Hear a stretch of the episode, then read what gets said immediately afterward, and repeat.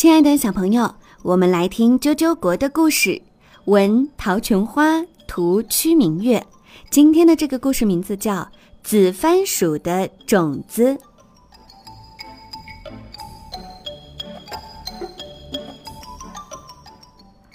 我们终于和螃蟹人正面交锋了。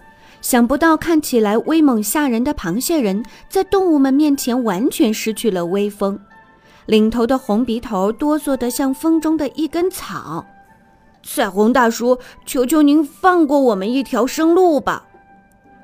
嗯，让我想想，倒是有一条路能让你们发财，你们愿意去做吗？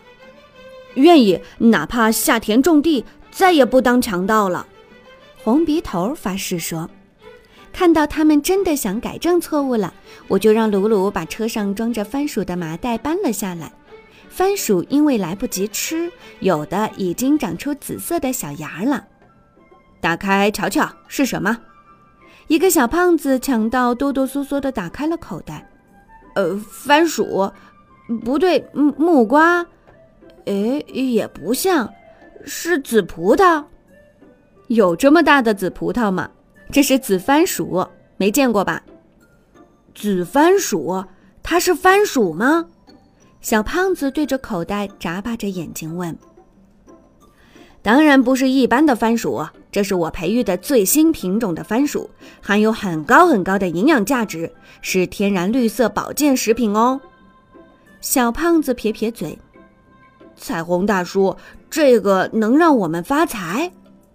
不信，这么说吧，将来肯定会流行吃紫番薯，全世界人人喜欢吃，越吃身体越健康。”你们把袋子带回家，好好种。等到紫番薯成熟的季节，全世界的人都会赶来购买的。到时候你们就发大财了。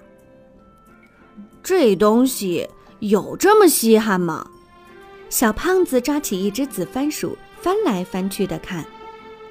就是这么稀罕。你们不要，那我把紫番薯送给别人好了。哎，别别别，全部送给我们吧，我们回家好好种。等到番薯成熟了，我们请彩虹大叔一起品尝。带着番薯离开这儿吧，以后老老实实做人。再有不好的念头，我们会来吃掉你们的。动物们说完，再次发出雷霆般的怒吼。强盗们吓得再也不敢多待了。谢谢您，彩虹大叔，我们不会让您失望的。小胖子和伙伴们扛起麻袋，一溜烟儿。钻进了夜色中，鹏鹏十分不满。彩虹大叔就这样放了螃蟹人吗？鹏鹏大王，我们人类有句古话叫“得饶人处且饶人”，说的就是要懂得原谅别人，不然的话报复就会没完没了，这个世界就有大麻烦了。让他们去当农民吧，我会让黑风侠去监督他们的。您说的对，彩虹大叔，鹏鹏叹了一口气。只是我们的森林要到什么时候才能恢复原来的样子呢？鲁鲁大叫着：“大王，还有一个螃蟹人，要怎么处置？”谁呀？鲁鲁把红鼻头拎到鹏鹏面前：“是他，大王，他已经吓得走不动路了，把他留在这座荒山上。”让他自己好好想想吧。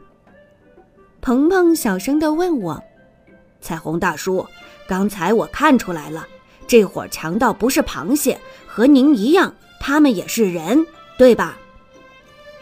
鹏鹏大王，等他们学会了种紫番薯，这才是真正有用的人呐。